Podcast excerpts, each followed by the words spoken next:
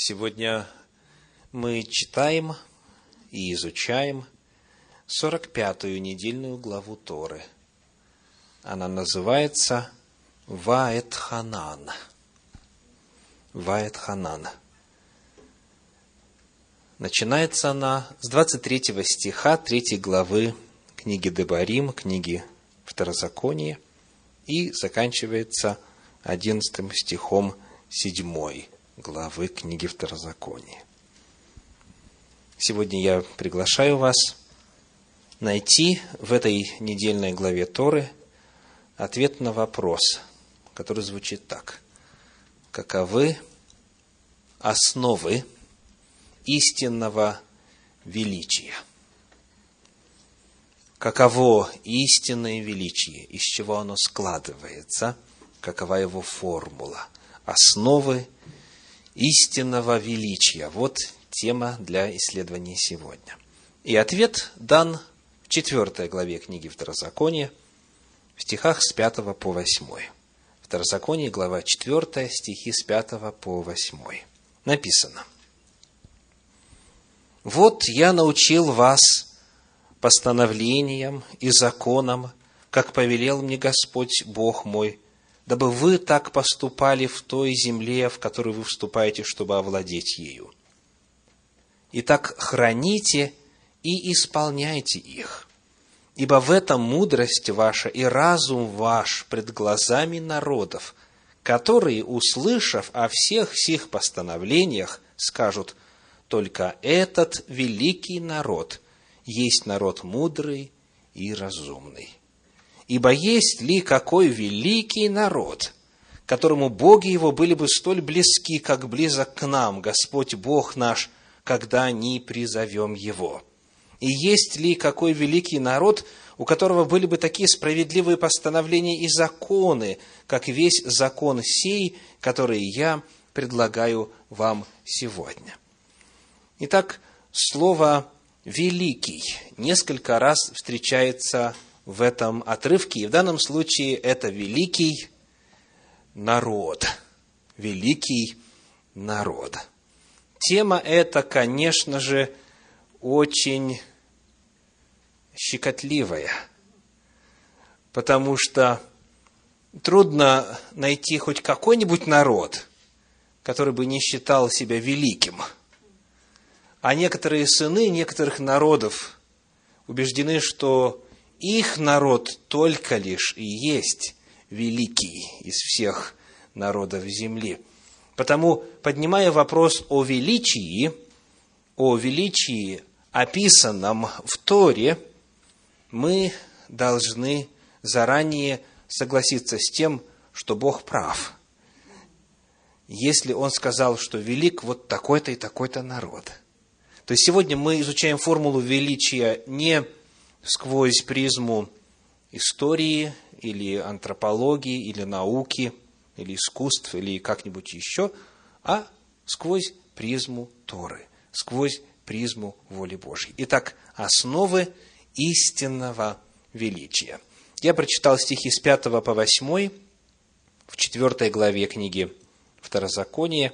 Давайте найдем две причины. Две причины указаны истинного величия. Первая записана в седьмом стихе. Седьмой стих начинается так. «Ибо», то есть «потому что». Это объяснение. Вот объяснение истинного величия. И что же сказано там? «Ибо есть ли какой великий народ, которому боги его были бы столь близки, как близок к нам, Господь Бог наш, когда не призовем его?» Первая причина – величие – это близость народа и Бога. Близость народа и Бога. Первое основание величия. Нет сказано, ибо это риторический вопрос, есть ли какой? Нет никакого такого народа, да? Нету иного народа, которому Бог бы был так близок.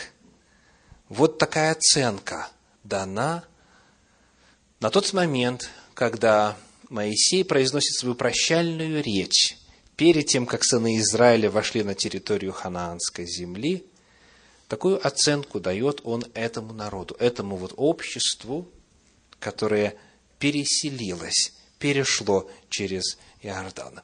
Итак, близость Бога. Вот это первая причина. Давайте рассмотрим этот вопрос чуть подробнее. В 112-м псалме, в стихах с 1 по 9, это весь псалом целиком, псалом 112, приводятся некоторые примеры проявления этой близости, близости Бога к людям. Давайте читать. Это хвалебный псалом, 112-й псалом. Аллилуйя, так начинается. Хвалите, рабы Господни, хвалите имя Господне, да будет имя Господне благословенно отныне и вовек. От восхода солнца до запада да будет прославляемо имя Господне. Высок над всеми народами Господь, над небесами слава Его. Кто, как Господь Бог наш, который, обитая на высоте, преклоняется – чтобы презирать на небо и на землю, из праха поднимает бедного, из брения возвышает нищего, чтобы посадить его с князьями, с князьями народа его, неплодную вселяет в дом матерью, радующуюся о детях. Аллилуйя! Вот несколько примеров близости Господа.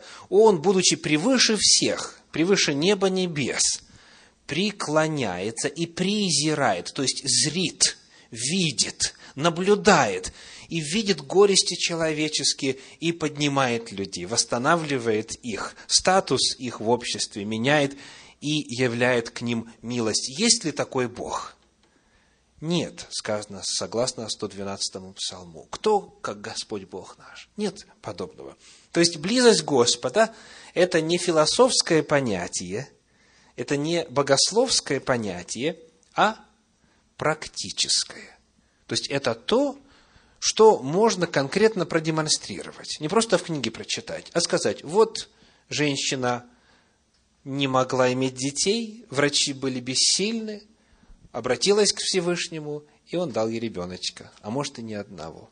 Или вот человек пропадал, но Господь его вызволил, поднял, посадил, дал силы, дал достоинство и так далее.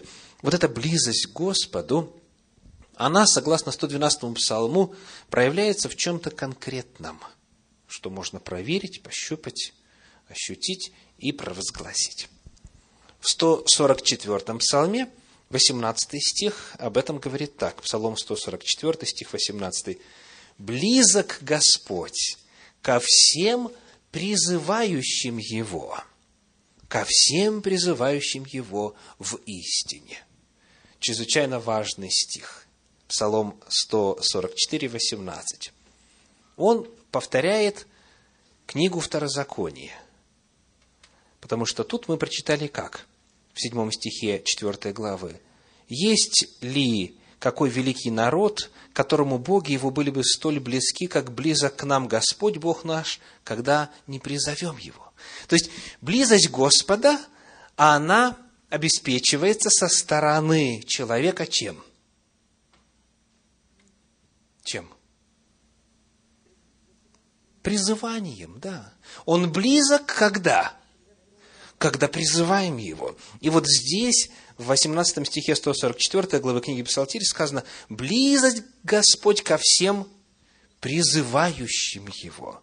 И дали уточнение ко всем призывающим его в истине. И это своеобразный мостик ко второй причине величия.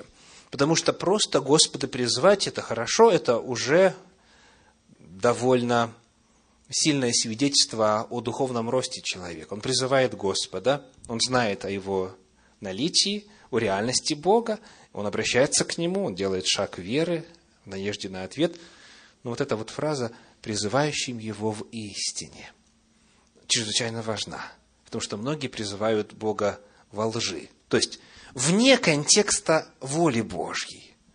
И потом обижаются, что Бог не отвечает.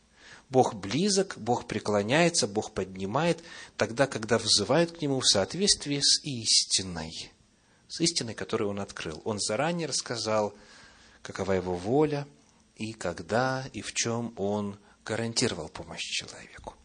Итак, вот это первая причина величия народа и, естественно, величие каждого отдельного представителя любого народа – это Божья близость.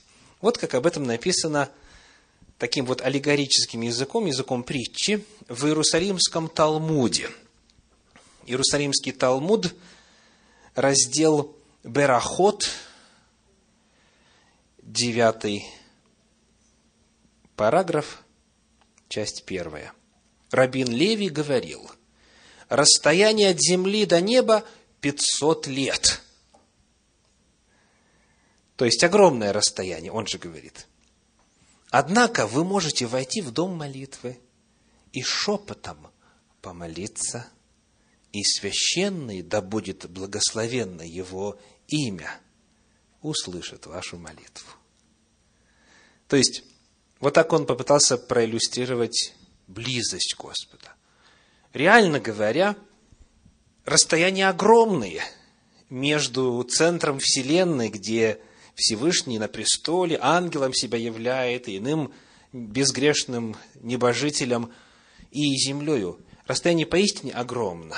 Мы не знаем, соответствует ли оно вот тому, что Раби Леви думал 500 лет. Ну, наверное, зависит от скорости передвижения. Но стоит шепотом сказать, и Господь услышит, настолько Он близок. Первая причина величия – это близость Господа, близость к Господу, близость с Господом. Давайте найдем вторую. Возвращаемся к четвертой главе книги Второзакония, к нашему отрывочку.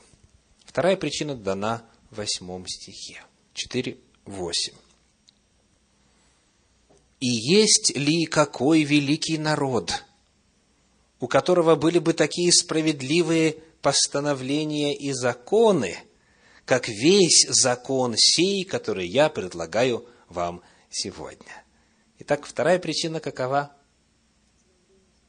Законы Божьи. Божьи законы, Божья Тора. В Торе есть постановления и законы, которые вот Моисей изъяснил накануне своей кончины – вот это вторая причина. Божий закон, Божья Тора, Божье Слово, Божье повеление. И народ, который владеет Божьим законом, велик. Велик. Близость Бога и наличие закона Божьего, воли Божьей, повелений Господних. Очень интересно об этом писал в свое время раввин первого века по имени Шауль, который потом стал называться Павлом, он написал в своем послании к римлянам в третьей главе, в первых двух стихах следующее. Послание к римлянам в третьей главе, в первых двух стихах. Итак, какое преимущество быть иудеем? Интересный вопрос, правда? Итак, какое преимущество быть иудеем? И второй стих говорит, великое преимущество во всех отношениях, а наипаче в том, что им верено Слово Божие. Израильскому народу, иудеям в частности, верено Слово Божие. Закон Божий, начиная с Торы и затем и пророки, и Писания, и так далее. Вот вторая причина величия. Ну и очень интересно задать следующий вопрос. А почему это им верено? А не армянам, например, где вот ковчег-то и остановился после потопа? Или, например, скифам древним, вавилонянам, так? Все-таки там первая башня была построена после потопа. Египтянам, ассирийцам, грекам, римлянам, кому угодно. Почему вот этому народу? Естественно, тут можно много разных ответов предложить. Но сегодня я хочу рассказать вам древнюю притчу. Древнюю притчу.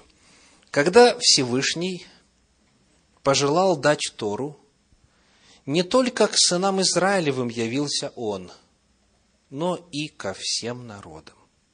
Это, естественно, древняя иудейская притча. Вначале обратился он к сынам Исава и спросил, «Принимаете ли вы Тору?» Сказали они ему, «А что написано в ней?» «Не убивай». Сказали они перед ним, «Мы не можем принять ее». Знакомство с историей объясняет причину. Тогда обратился он к сынам Амона и Маава. Вы принимаете Тору? А что написано в ней? Не прелюбодействуй. И сказали они ему, нет, мы не можем принять твою Тору. Обратился он и к сынам Ишмаила. И опять спросили его, что написано в ней? Сказал он им, не воруй. Нет, ответили они ему, мы не хотим принимать такую Тору.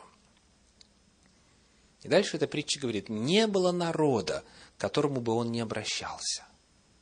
Но напрасно. И только сыны Израилевы, не задавая вопросов, сказали, «Наасе вынешма, будем исполнять и слушать». Было ли так на самом деле? Конечно. Книга Исход, 19 глава, стихи с 3 по 8. Исход, 19 глава, с 3 по 8. Слово «конечно» относится, естественно, к последнему абзацу того, что я вам только что прочел. Тора говорит, «Моисей взошел к Богу на гору, и воззвал к нему Господь с горы, говоря, «Так скажи дому Яковлеву и возвести сынам Израилевым, вы видели, что я сделал египтянам, и как я носил вас как бы на орлиных крыльях и принес вас к себе. Итак, если вы будете слушаться гласа моего и соблюдать завет мой, то будете моим уделом из всех народов, ибо моя вся земля. А вы будете у меня царством священников и народом святым. Вот слова, которые ты скажешь сынам Израилевым. И пришел Моисей и созвал старейшин народа и предложил им все сии слова – которые заповедал ему Господь. И весь народ отвечал единогласно, говоря, «Все, что сказал Господь, исполним». И донес Моисей слова народа Господу. Вопрос, а что сказал Господь? Это 19 глава книги Исход. В 20 главе только голос Всевышнего раздается, звучат 10 заповедей, и потом Моисей остается там 40 дней, потом еще 40 дней, там пишет законы, получая от Господа. То есть, они сказали, будем исполнять. Они сказали, все, что сказал Господь, исполним, еще не зная, что в этой Торе будет написано. То есть, вот отличие реакции на Божью волю. Что бы Господь ни сказал, все примем. Представляете? Что бы Всевышний нам не дал, все будем исполнять. И вот это второе основание величия. Принятие закона Божия в свою жизнь, всей воли Божьей, какой бы она ни была, и сохранение ее. И вот Моисей, обращаясь к этому народу, говорит, шестой стих, «Итак, храните и исполняйте их, то есть имеется в виду, конечно, 6 стих 4 главы книги Второзакония. Итак, храните и исполняйте. В чем разница? По-древнееврейски ушемартем вааситем. Значит, первое слово, его корень шамар, сторожить, охранять, нести стражу. То есть, нужно эту книгу безошибочно это учение, без искажения, передавать, сохранять, оберегать. То есть она, как Павел написал, она верена им. Слово им верено. Верено Слово Божье. То есть верено на хранение. Это первое. То есть соблюдать невозможно, если не сохранил. Да, потому вот сама работа по переписыванию, по сохранению, по сбережению и так далее, и так далее, очень кропотливый труд, он именно этим народом осуществлялся на протяжении всех, всех, всех столетий. Итак, первое, что делать? Хранить. Хранить. И второе, исполняйте. Глагол аса в оригинале, то есть дословно делать делать Тору, делать заповеди. То есть выполнять то, что там написано. Храните и исполняйте ее. Итак, вот простая формула величия, которая дана вот в этом отрывочке Торы. Первое – близость Бога. Второе – закон, сохранение исполнение Божьего закона. И теперь цель величия. Все, что делает Всевышний, преследует какую-то цель. Не всегда нам цель понятна, но в данном случае цель ясно раскрыта. Величие само по себе не имеет смысла без цели – скажем чуть по-другому. Если великий забыл о цели своей, своего величия, то быть беде. Потому что понятие величия и, в особенности, осознание своего величия очень быстро человека приводит к чему? К гордости, к снобизму, к самовозвышению и всему прочему негативному, что началось еще с денницы сына Зари, с Люцифера и так далее. То есть, вот эта гордость.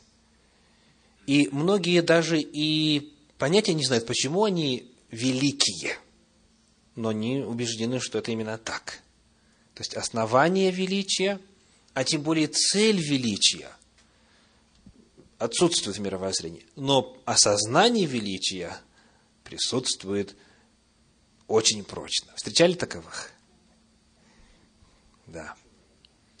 Так вот, давайте посмотрим это величие, с какими Божьими замыслами оно сопряжено. Какова Божья цель? Возвращаемся к 4 главе книги Второзакония, читаем стихи 5 и 6. Вот я научил вас постановлениями и законам, как повелел мне Господь Бог мой, дабы вы так поступали в той земле, в которую вы вступаете, чтобы овладеть ею.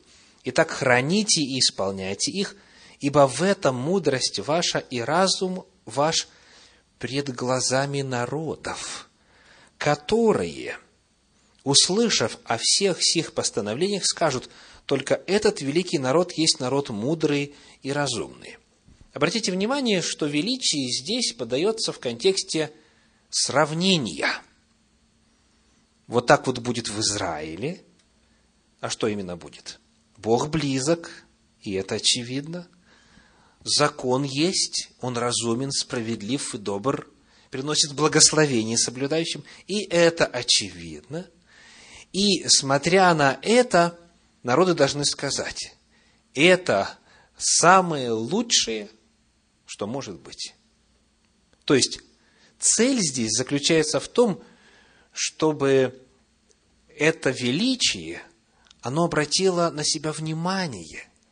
И обратило на себя внимание не просто как на феномен, а как на комплексное явление, что и Господь близок – и законы справедливые. Давайте посмотрим, как вот эту мысль передают разные комментаторы Торы. Во-первых, хочу прочесть для вас несколько абзацев из комментарии Равина по имени Гирш. Он пишет о несхожести Торы с другими законами земли. Он вот сравнивает то, что Бог дал израильскому народу, с прочими законами прочих народов. Он ведет разговор так, как бы обращаясь вот к тому поколению, и пишет, Таким образом, вам представили факт, который определяет ваше призвание и значение этих законов, и который отделяет вас, эти законы, от всех других законов и наций. Вы единственный народ на земле, у которого законы появились прежде собственной земли. Вдумайтесь. Единственный народ на земле, у которого законы появились прежде собственной земли. Более того, эти данные вам законы являются единственными дошедшими до нас законами, которые не предназначены в, сред... в качестве средств создания национального бытия и достижения национальной независимости и благосостояния, основывающихся на владении собственной землей. Напротив, они представляют собой единственную цель, ради которой вам даровано существование в качестве независимого народа на своей собственной земле – Всякая другая нация становится нацией единственно в силу того, что у нее есть собственная земля. Лишь после этого она создает собственные законы и соблюдает их на этой земле. Вы же, напротив, стали нацией лишь в силу своего закона и получили собственную землю ради того, чтобы иметь возможность соблюдать этот закон. Законы всех других народов являются продуктом национальных особенностей, возвращенных их странами – они результат изменяющихся потребностей и условий. Но ваш законодатель, человек, из рук которого вы получили свой закон, никогда не видел вашей земли, никогда не ступал на нее – он был лишь передатчиком закона, и тот факт, что его могила должна находиться в пустыне, представляет собственную печать Бога на том законе, который Он, Маше, передал вам. Это гарантия того, что закон этот вечен и неизменен. Закон – константа. Вы и земля – переменные. Закон не обязан меняться в, со- в соответствии с переменами в вашей судьбе или в судьбах вашей страны. Это ваши судьбы – и судьбы вашей земли будут меняться в соответствии с тем, насколько вы будете лояльны закону. Очень интересно. В действительности, исследуя историю, мы не найдем более такого явления, вообще такой постановки вопроса, чтобы народ был подготовлен и уже жил по законам страны, изучил их наизусть, знал, что нужно делать, еще не имея страны, еще только готовясь на ней поселиться. Закон представлен здесь как средство и способ описания жизни, которой еще пока нет. И, как пишет Гирш, он постоянен, он константа, он нечто неизменное, и он нужен вам, э, вы его получаете, чтобы им пользоваться на земле, в которую поселитесь. То есть, в действительности есть есть на что обратить внимание, правда? Народы на самом деле, исследуя историю, должны сказать, это уникальное нечто, такого раньше не было. И с тех пор не было. Дальше. Вот что пишет Щедровицкий касательно вот этой Божьей цели. Приведенный стих описывает намерение Всевышнего относительно исправления человечества. Соблюдая закон, Израиль призван создать единственное на земле справедливое и праведное общество. И если мудрость такого общественного устройства другие народы сначала припишут разуму человеческому, то впоследствии они поймут, что она может исходить только от Бога. И вот те стихи, которые мы с вами читали, есть ли какой народ, у которого боги были бы столь близки, эти слова кто должен сказать? Народы вокруг. Это они это скажут. То есть они засвидетельствуют о Боге, а не только о народе или мудрости законов. И они скажут, что это Бог дал этот закон. И потому он мудр, этот закон, и справедлив, и благо. Гирш пишет, следовательно, если ты, Израиль, будешь жить для соблюдения божественного закона на глазах у других народов, все твое существование послужит средством установления на земле Царства Бога, построенного на верности божественному закону. Представьте, если народы увидят, насколько хорошо жить по Божьим законам, если они, увидев действие Бога в жизни народа, который в союзе с Богом, увидят эти благословения и признают это вслух и скажут, вот это лучшее, что может быть, что за этим последует? Они тоже захотят. Они тоже захотят так жить, они тоже захотят получать эти благословения, они тоже захотят, чтобы Бог был близок. И потому, согласно Божьему замыслу, как пишут иудейские комментаторы, вот так вот Царствие Божие придет на землю. Таким был замысел Всевышнего. Читаю из комментария Санчина. Цель Творца не только возвеличить сынов Израиля и придать им значимость в глазах народов мира, но и заставить их признать тот факт, что божественное проведение управляет историей человечества. Неожиданное появление на исторической арене племен, более двух столетий находившихся в рабстве, которые предстали как высокоорганизованные, процветающий и умеющий защитить себя народ, вызвало удивление мира. Люди пытались найти ответ на вопрос, в чем секрет величия Израиля. Поняв, что в основе всех достижений избранного народа лежит непоколебимая решимость исполнять божественную волю, они начинали осознавать величие Бога Израиля. Этот стих Торы раскрывает нам суть миссии Израиля как избранного народа. Миссия была показать, насколько хорошо жить по воле Божьей, чтобы другие захотели. И вот несколько примеров из грядущей истории Священного Писания.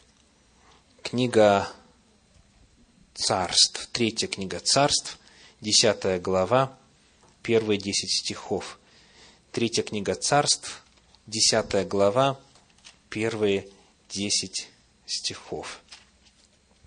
Царица Савская, услышав о славе Соломона во имя Господа, Третье царство, 10 глава, первые 10 стихов, пришла испытать его загадками. Почему пришла? Услышала о славе Соломона во имя Господа. Не просто сам по себе мудрый такой народился, или э, образование хорошее получил. Слава его во имя Господа. То есть, народы услышали, что Соломон эту мудрость от Господа получил. И пришла она в Иерусалим с великим, с весьма большим богатством.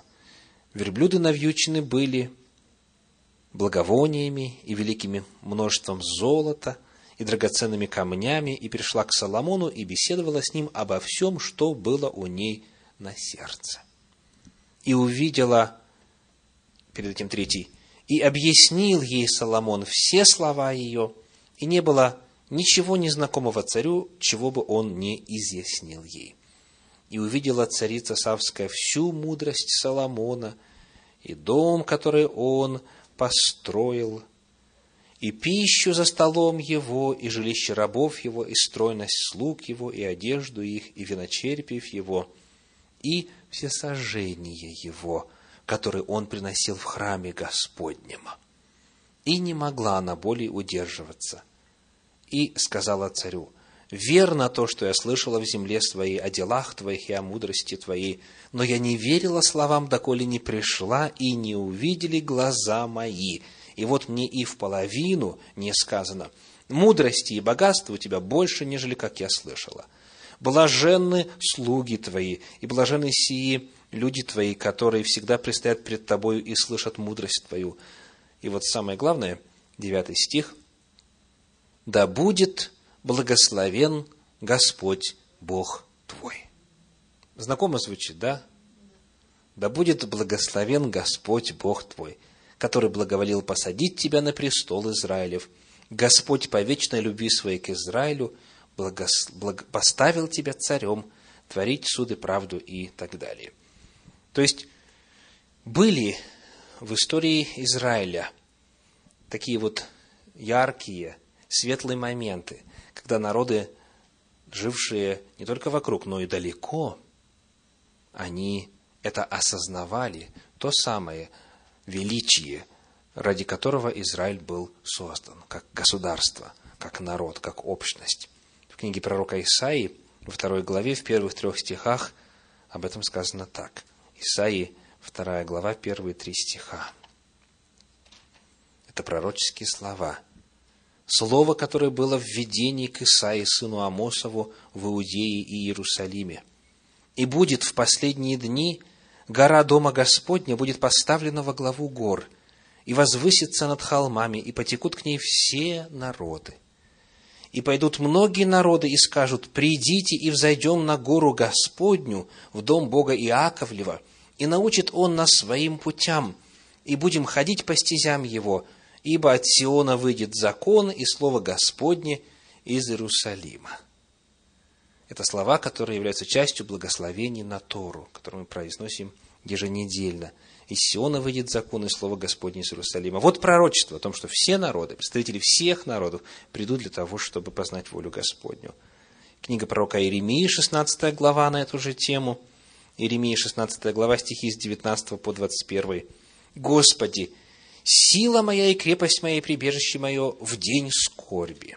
16 глава Иеремии, стихи с 19 по 21. «К тебе придут народы от краев земли и скажут, только ложь наследовали отцы наши, пустоту и то, в чем нет никакой пользы». Может ли человек сделать себе богов, которые, впрочем, не боги? Посему вот я покажу им ныне, покажу им руку мою и могущество мое, и узнают, что имя мое Господь. Представители разных народов скажут, то, что нам отцы передали – это все что? Нечто бесполезное. Только ложь наследовали наши отцы. Пустоту и то, в чем нет никакой пользы. Придут Господу. Дальше, например, у Захарии есть пророчество. Захарии 8 глава, стихи с 20 по 23. Захарии 8 глава, с 20 по 23. Так говорит Господь Саваоф. Еще будут приходить народы, и жители многих городов. И пойдут жители одного города к жителям другого и скажут, пойдем молиться лицу Господа и взыщем Господа Саваофа. И каждый скажет, пойду и я. И будут приходить многие племена и сильные народы, чтобы взыскать Господа Бога Саваофа в Иерусалиме и помолиться лицу Господа. Так говорит Господь Саваоф, будет в те дни, возьмутся десять человек из всех разноязычных народов – возьмутся за полу Иудея и будут говорить, мы пойдем с тобою, ибо мы слышали, что с вами Бог. Как пишет исследователь Смит, просматривая историю, после того, как Александр Македонский завоевал Азию, эллинистический, то есть греческий мир, получил возможность познакомиться с евреями – просвещенные носители эллинистической культуры, для которых монотеизм был совершенно новой идеей, высоко оценили философскую систему Тору, Торы и образованность еврейского народа. Вот эта эллинизация того мира и наличие греческого языка и перевод Торы – на греческий язык позволил на самом деле очень широко распространиться закону Божию, как и было предсказано. То есть весь тогдашний цивилизованный мир узнал о Торе, о ее законах, о Господе и так далее. Как пишет вновь комментарий Санчина, хорошо известно, что закон Торы представляет собой уникальную правовую и этическую систему – направленную на установление законности и справедливости в обществе. Человеческое общество усвоило принципы гуманности не благодаря Греции, а благодаря Израилю. Вклад еврейского народа в развитие нравственных основ общества был отмечен многими неевреями, в частности Львом Толстым и так далее. Когда мы посмотрим на понятие нравственности и на главные кодексы, что касается правовых норм и так далее – они корнями уходят в Тору, они корнями уходят в Священное Писание. И это является отчасти исполнением пророчества о том, что должно было произойти. Бог близок к народу, к тем, кто призывает его как в истине, в соответствии с его волей. Закон этот при исполнении его дает удивительный результат. Долгоденствие будет, говорит Тора – долголетие, не будет бесплодия, будет успех, не будешь брать взаймы, будешь давать взаймы, сделать тебя Господь главой, а не хвостом, и так далее, и так далее. То есть, вот эти все благословения становятся очевидными. И народы окружающие начинают задавать вопрос, почему? И ответ, потому что близок Господь, потому что Он дал закон. И в первом веке нашей эры, когда пришел Иешуа, тогда его последователи вот эту весть о благости закона, о близости Бога распространили подлинно по всему лицу земли. И вот Тора, которая раньше была ограничена, что касается ее аудитории первоначальной, она теперь доступна вообще везде и повсюду. Священное Писание теперь переводится на все языки мира. И цель таким образом достигается. К сожалению, она еще пока не достигнута. Но есть пророчество. Книга Откровений, последняя книга Библии, 21 глава, стихи с 23 по 27.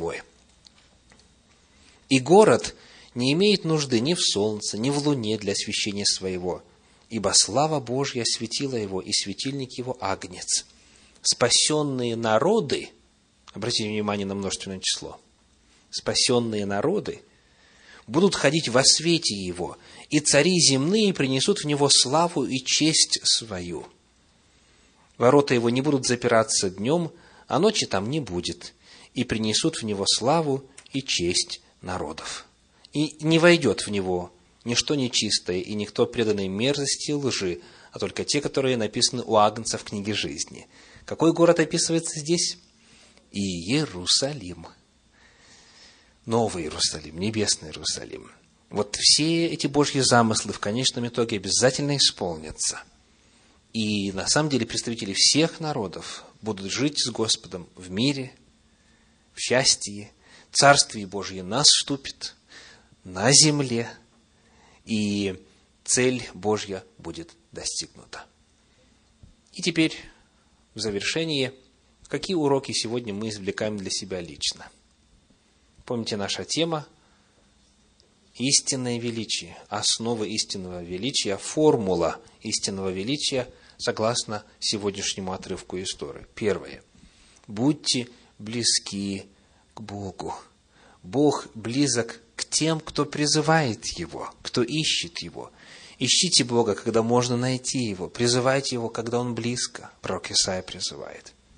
Близость к Господу. Второе – закон – ну, не просто как понятие, а что? Храните его и исполняйте его. Храните и исполняйте его заповеди. И оказывается, делая это, вы участвуете в деле приближения Царствия Божия.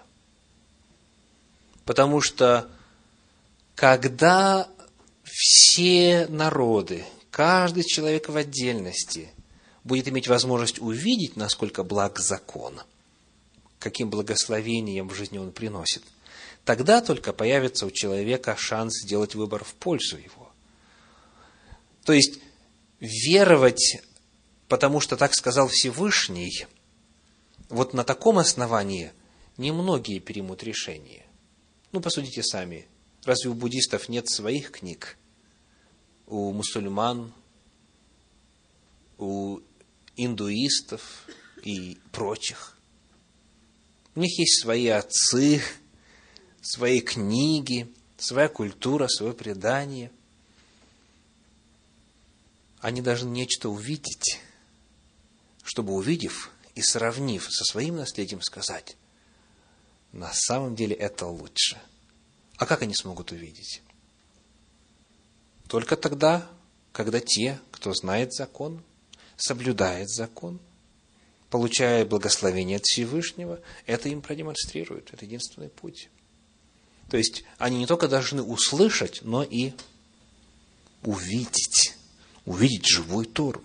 И в этом смысле каждый из нас, каждый из нас может приблизить наступление Царствия Божия.